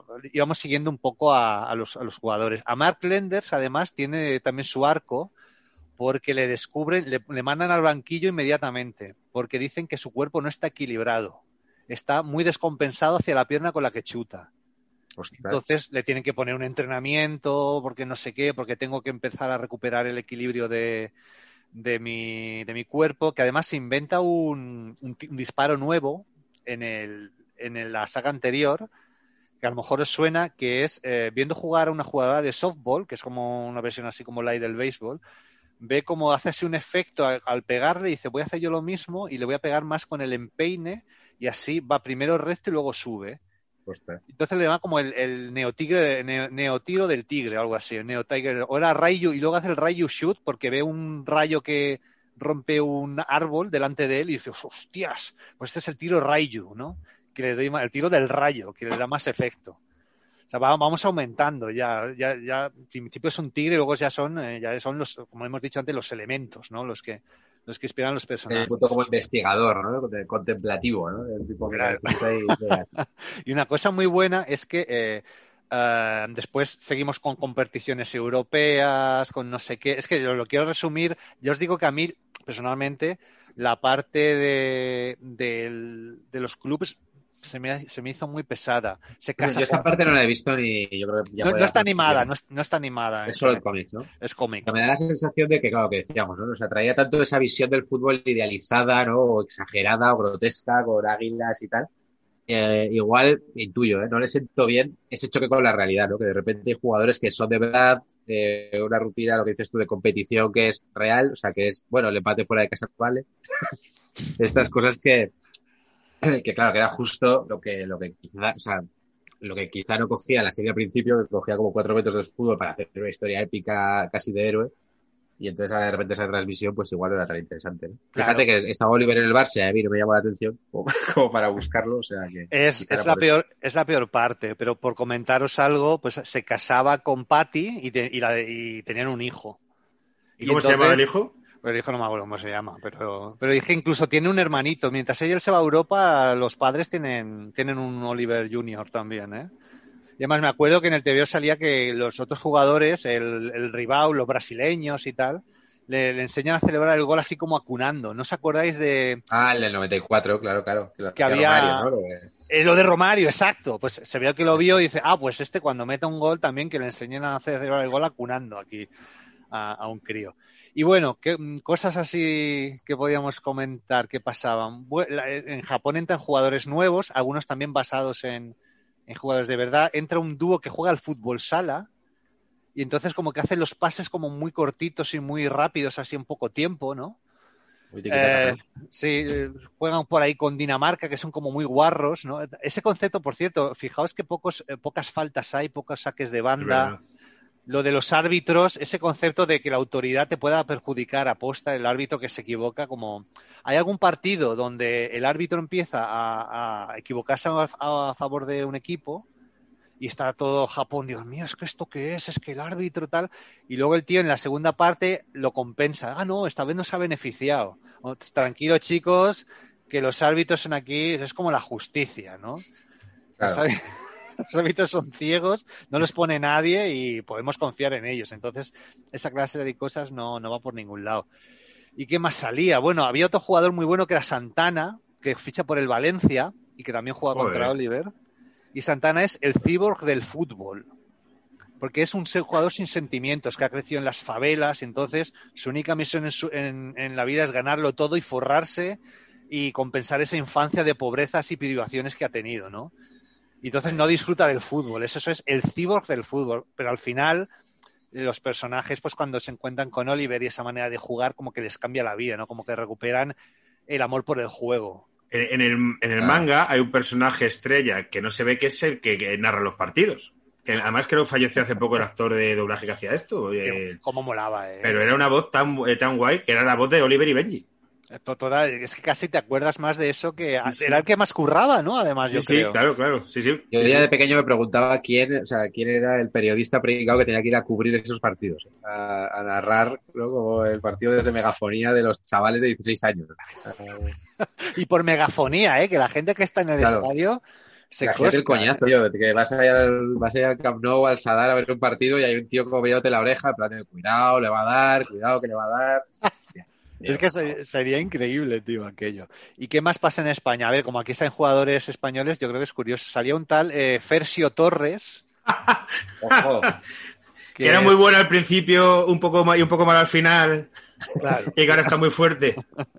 No, me metía gol, salen jugadores nigerianos que juegan en Francia, en el Paris Saint Germain y tal. Qué va guay. como completando, ¿no? Va como metiendo eh, eh, jugadores de otras nacionalidades para, para preparar otro mundial. Y mientras en Japón, eh, mira, una cosa que, es, que seguro que os, gusta, que os gusta saber. Japón se va apañando sin sus crack internacionales, ¿no? Porque no pueden acudir a la concentración. Y lo que comentan es que los gemelos Derrick tienen que dejar de hacer la catapulta infernal, sobre todo el que va debajo, o se va a partir las piernas y se va a lesionar y va a tener que retirarse del fútbol. Entonces hay un partido eh, en el que hacen la última catapulta infernal, ¿no? Como a la desesperación, como que tenemos que recurrir a esto, pero no lo voy a poder hacer nunca más, ¿no? Es como un drama, ostras, los pobres gemelos de Eric, que llevamos desde el principio con ellos y no sé qué. Da como mucha penilla, ¿no? Pero es como, sí, ¿no? Pero hay un poco de ocaso, ¿no? En esta temporada. O sea, esta temporada es como, bueno. Sí, hay jugadores que sueño- a... Hemos visto el sueño del fútbol, hemos visto lo guay que era, hemos visto lo guay que ha sido juntarse y tal, y ahora te voy a mostrar la mierda. Jugadores sin sentimientos, lesiones de rodilla, ¿no? O sea, es un poco como, es, la cruda realidad es esto. Lo estoy resumiendo mucho, pero bueno, y aquí la cúspide es el duelo entre, entre un- hay un, un clásico, el clásico, lo están diciendo todo el rato, el clásico, el clásico, un Madrid-Barça que dura no sé cuántos eh, capítulos del TVO y que además ya es como que hacen tijeretas en el aire, o sea, ya es una exageración que alucinas, tío, o sea, es, es ya- ya- yo creo que ya que se pasan. ¿Qué ha pasado? Que el tío, el Takahashi, empezó, porque por cierto, ha, ha estado muchas veces en España, ya sabéis que en Barcelona hizo dibujo, hay un restaurante japonés que tiene dibujos suyos ahí colgados, eh, que Messi tal, cuando estuvo, ¿no? Messi, todo ese rollo, ¿no? Como que el tío es, eh, dijo, de hecho, eh, no me acuerdo, en el Mundial de Corea creo que dijo que España era la favorita para él. bueno, O sea que- Álvaro sigue pensando que esa- ese mundial es nuestro. Yo estoy seguro de que si juega Eh, Raúl el partido contra Corea o el árbitro está bien, eh, a la final ya éramos seguro, porque eh, éramos muy superiores a esa Alemania y en la final todo podía pasar. Claro. O sea, Total. Estoy convencido de ello. que ya por resumir un poquito lo que queda, ahora o hasta hace poco eh, estaba haciendo la última saga que se llama Rising Sun, que ya es en las Olimpiadas, que viene Japón viene con todo. Yo creo que como que no no sé si le va a costar mucho hacer entender que bueno que las Olimpiadas no es una competición así prioritaria y que, que Claro. mandan chavales en, en el fútbol profesional, ¿no? Pero bueno, ahí van con todos y aquí es donde, por ejemplo, eh, si tenemos a, a una selección española que da miedo, ¿no? Que asusta, que Ah. tiene muchos de estos jugadores que hemos eh, ido viendo en los diferentes eh, partidos de, de la selección española, pues del Atleti, del Valencia. Pero yo creo que cuando él empezó a ver el este, la- a seguir la Liga Española, estaba jugando el Numancia en primera. Y entonces el, el mejor jugador español juega en el Numancia. ¿qué me dices? Qué guapo. Sí, sí, sí. Que Qué, es, qué eh, random también. Es- Sí, y además tiene una historia como, como muy bien que se llama Micael o Michael. No, no, no, no, no nos ponemos de acuerdo los fans en cómo se pronuncia esto. Y el tío iba a Pakura. O sea, tiene Hostia, amigos eh. Vale, vale, que, que quería ser cura. Es que te había entendido, el tío iba a Pakura como si fuera una ciudad japonesa, pero A no, no, que el Pakura, tipo claro. quería ser cura. Era, y- pero bueno, pero al final su- tiene vocación religiosa y estaba como ya internado en un monasterio, pero le pica el, el- Ok, eso es conocimiento de Soria, ¿eh? Que en Soria está, o sea, Sí, hay sí, mucho sí. rollo este, ¿no? Como Gregoriano. católico y tal. Y entonces cuando conoce a Oliver y tal, y lo mismo, como que reviva sus ganas de, de jugar, ¿no? Y es un jugador que cuando juega le salen a veces las alas, porque es el, el arcángel del campo, ¿no? Hostia. Y eh, los, últimos, ah, eh, los últimos episodios se ve que además se están metiendo miedo con la selección española, la selección española es una polla, no sé qué. Creo que estábamos ya en semifinales, o sea que llegamos a semifinales de las Olimpiadas Vale. o así. Y además hace un regate que es, le da una patada al balón y se sube en el balón y va recorriendo el campo el tío subió con, encima del balón así, con las manos detrás. Pero es el ángel. Sí, el Micael, Ostras. Micael. O sea, tú Micael. párate a pensar lo que te estoy diciendo, ¿eh? O sea, Es como si fuera un Segway. El balón. Exactamente. El balón Entonces va la solo, gente- claro. se queda, pero bueno, pero esto qué es, ¿no? O se quedan tan flipando y en un momento dado del partido, eh, eh, Julian Ross sufre un ataque que parecía que estaba recuperado, pero le dan un balonazo en el pecho y, y Micael le salva la vida porque es el ángel. Pero, Eh. pero rollo mesiánico. O sea, le salva. Le, o- o le le rea- salva- le reanima, claro, pero ahí se, ahí se vuelve a, a- a hacer hincapié en esta, en esta cualidad eh, angelical y divina de este personaje que, que- que tiene la llamada del Señor, pero también tiene la, la- la llamada de Señor, que no es lo mismo, Claro, claro. ¿no? Esto, esto es que el dibujante se pasó por España, es que a mí me pinta eso. Y de repente se flipó con cuatro cosas y las quiso plasmar, ¿no? O sea, fue a la Catedral de Burgos y lo flipó. En plan, pues los japoneses flipan con, ese, con los estilos. Claro, claro, es verdad. nada de eso. Y dijo, hostia, tengo que meter un personaje así, hostia, ¿qué, qué equipo de fútbol hay aquí? Es como, bueno, aquí no hay, pero hay uno cerca que es en Numancia. Pues, ah, pues ya está, ¿no? Yo me monto mi intrahistoria porque me, me parece súper súper curioso como este tío de repente le fascina algo y lo mete ahí como lleno de tópicos, pero joder. Lo que pasa es que ¿no? eh, el Takahashi últimamente como que ha tenido malos rollos con la editorial. Hubo además un partido, no me acuerdo cuál, que se peleó con la editorial y en vez de hacer todo el drama lo resolvió en dos viñetas y dijo, gana Japón por no sé cuántos. Y te quedas, hostias, pero como estuvo no sé cuántos tiempos sin dibujar y es un tío un poco extraño, ¿eh? Ya como que está tardando muchísimo en hacer toda esta saga de las Olimpiadas.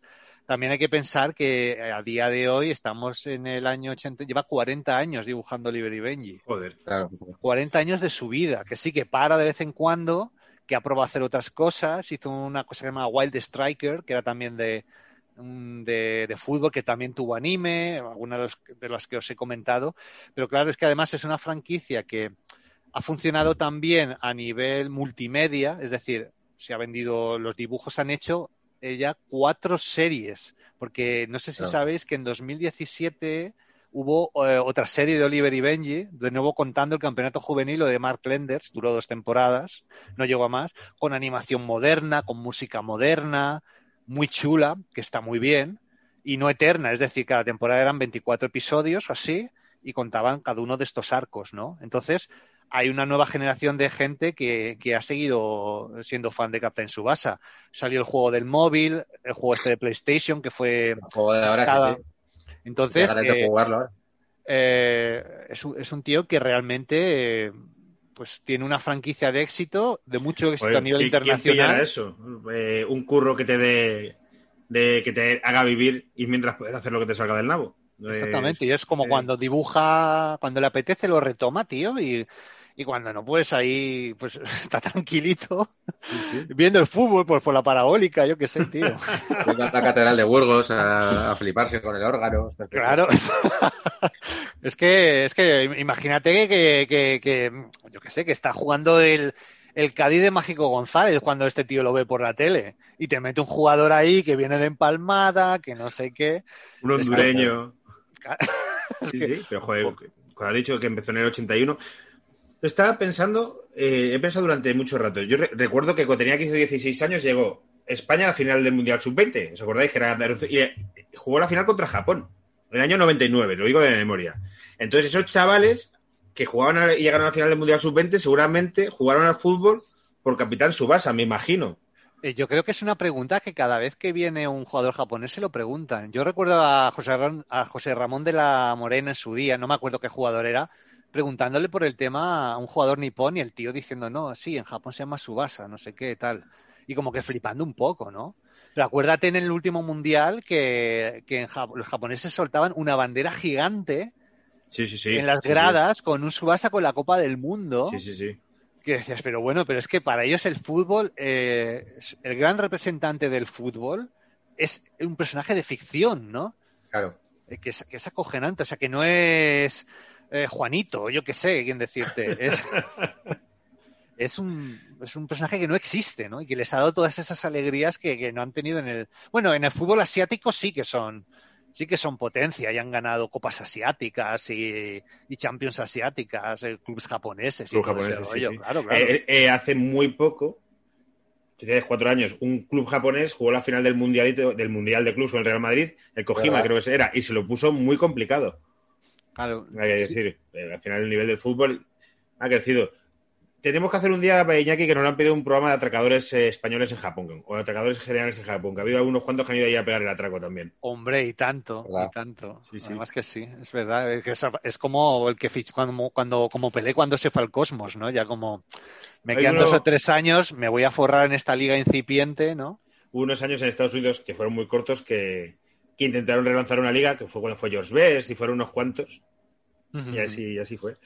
Y Pues nada, eh, yo lo que os quiero decir es eh, que mm, una de las cosas que revitalizó la franquicia es el juego de móvil, que yo estuve dos años jugando a diario, todos los días jugaba una hora o así, Porque Joder, hay de estos tío. juegos que tienes que farmear y farmear. Ah, yo creo que lo tengo en el, en el iPad, sí, que cada Pues día. no lo abras, no lo abras. O sea, da eso, no lo abras. y No, sigue, me apetece ¿eh? mucho el de la, el de la Play y el de la Switch. Bueno, que es el mismo. Eso es muy guay.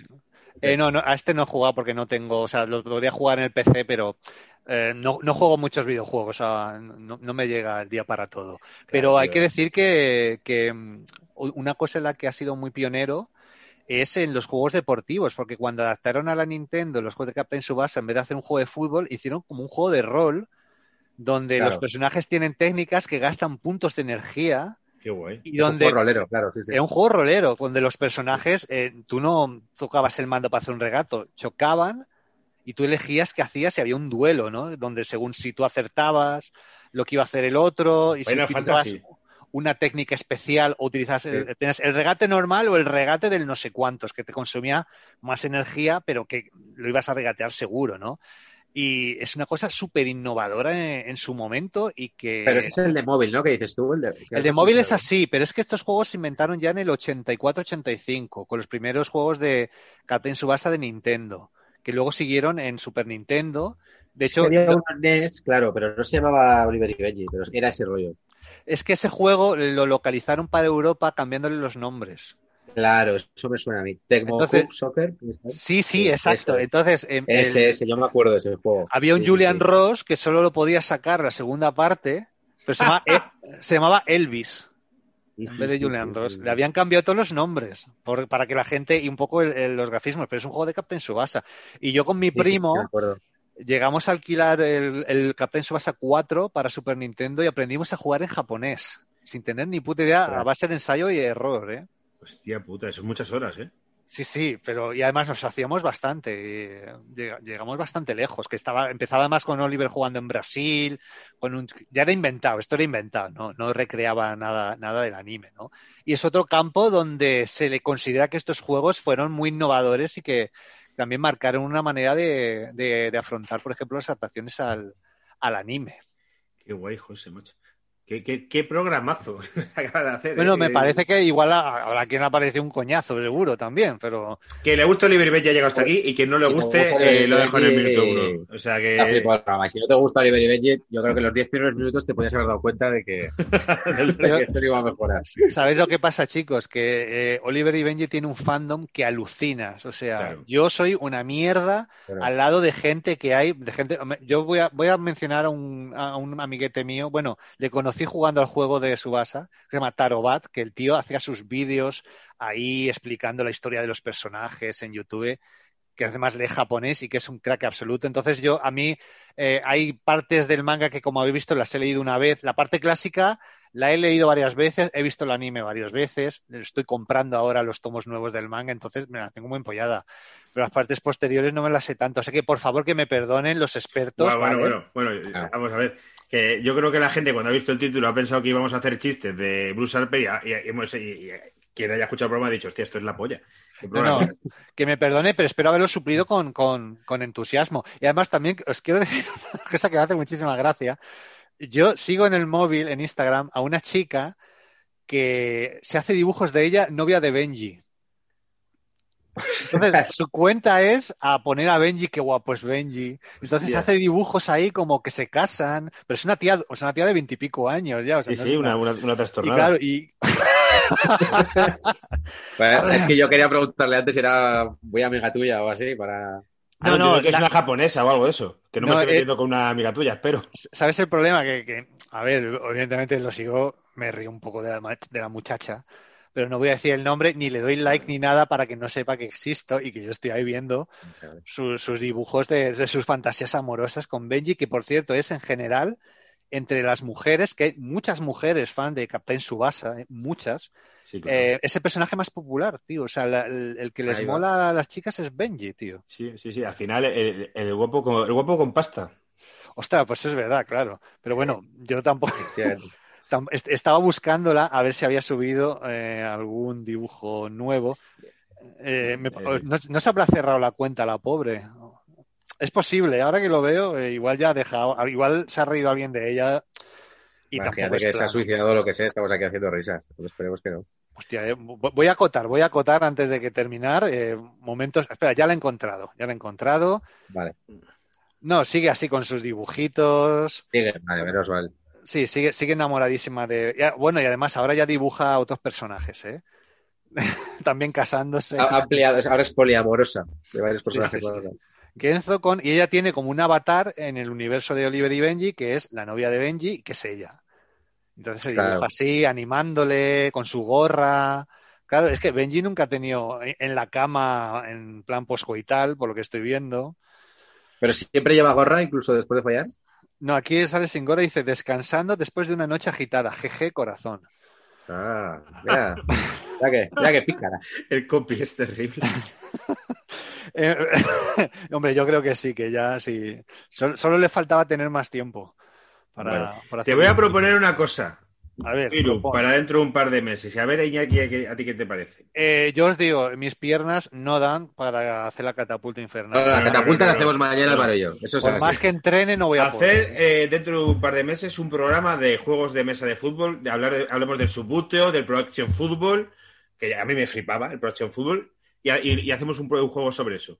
Venga, ¿qué te tío, parece? Temazo, ¿eh? Me Porque creo que superguay. y el Subbuteo fue mitiquísimo. Creo que puede ser un programa Sí. muy guay, tío. Muy guay, si lo controlas, sí, sí. Sí, sí, sí. Eh, ¿Os acordáis de aquel que regalan en el marca, que te venía con el tapete del campo? Pero eso era como de tazos o algo así, ¿no? No, no, no, hubo uno como Magic, que los jugadores tenían vizcaíno, eh, eh, remate, tiro, tiro libre, cuatro, no sé cuánto. Sí, sí, sí, Es sí. que si dejas pasar tres segundos entre como el Magic y Vizcaíno, se ha desmoronado como toda la mítica rolera y de fantasía de lore que tiene las cartas. Yo Pero- tengo un mazo, sí, tengo un mazo sí, por casa. He Sí, sí, tenía- mi madre uno, tío, que, que valía pasta, que valía pasta. Y dijo, la- las cartas del niño, que ya no las necesita, y me las tiró, macho. hostia, eso- yo tengo, ah. tengo un amigo que, que ¿tú, tú jugabas, Álvaro, ¿te acuerdas? Sí, sí, sí. Tengo un amigo que le tiraron un Mox, que es una carta que vale cientos, por no decir miles de. de, Yo tenía un mazo de rojo-verde, tío.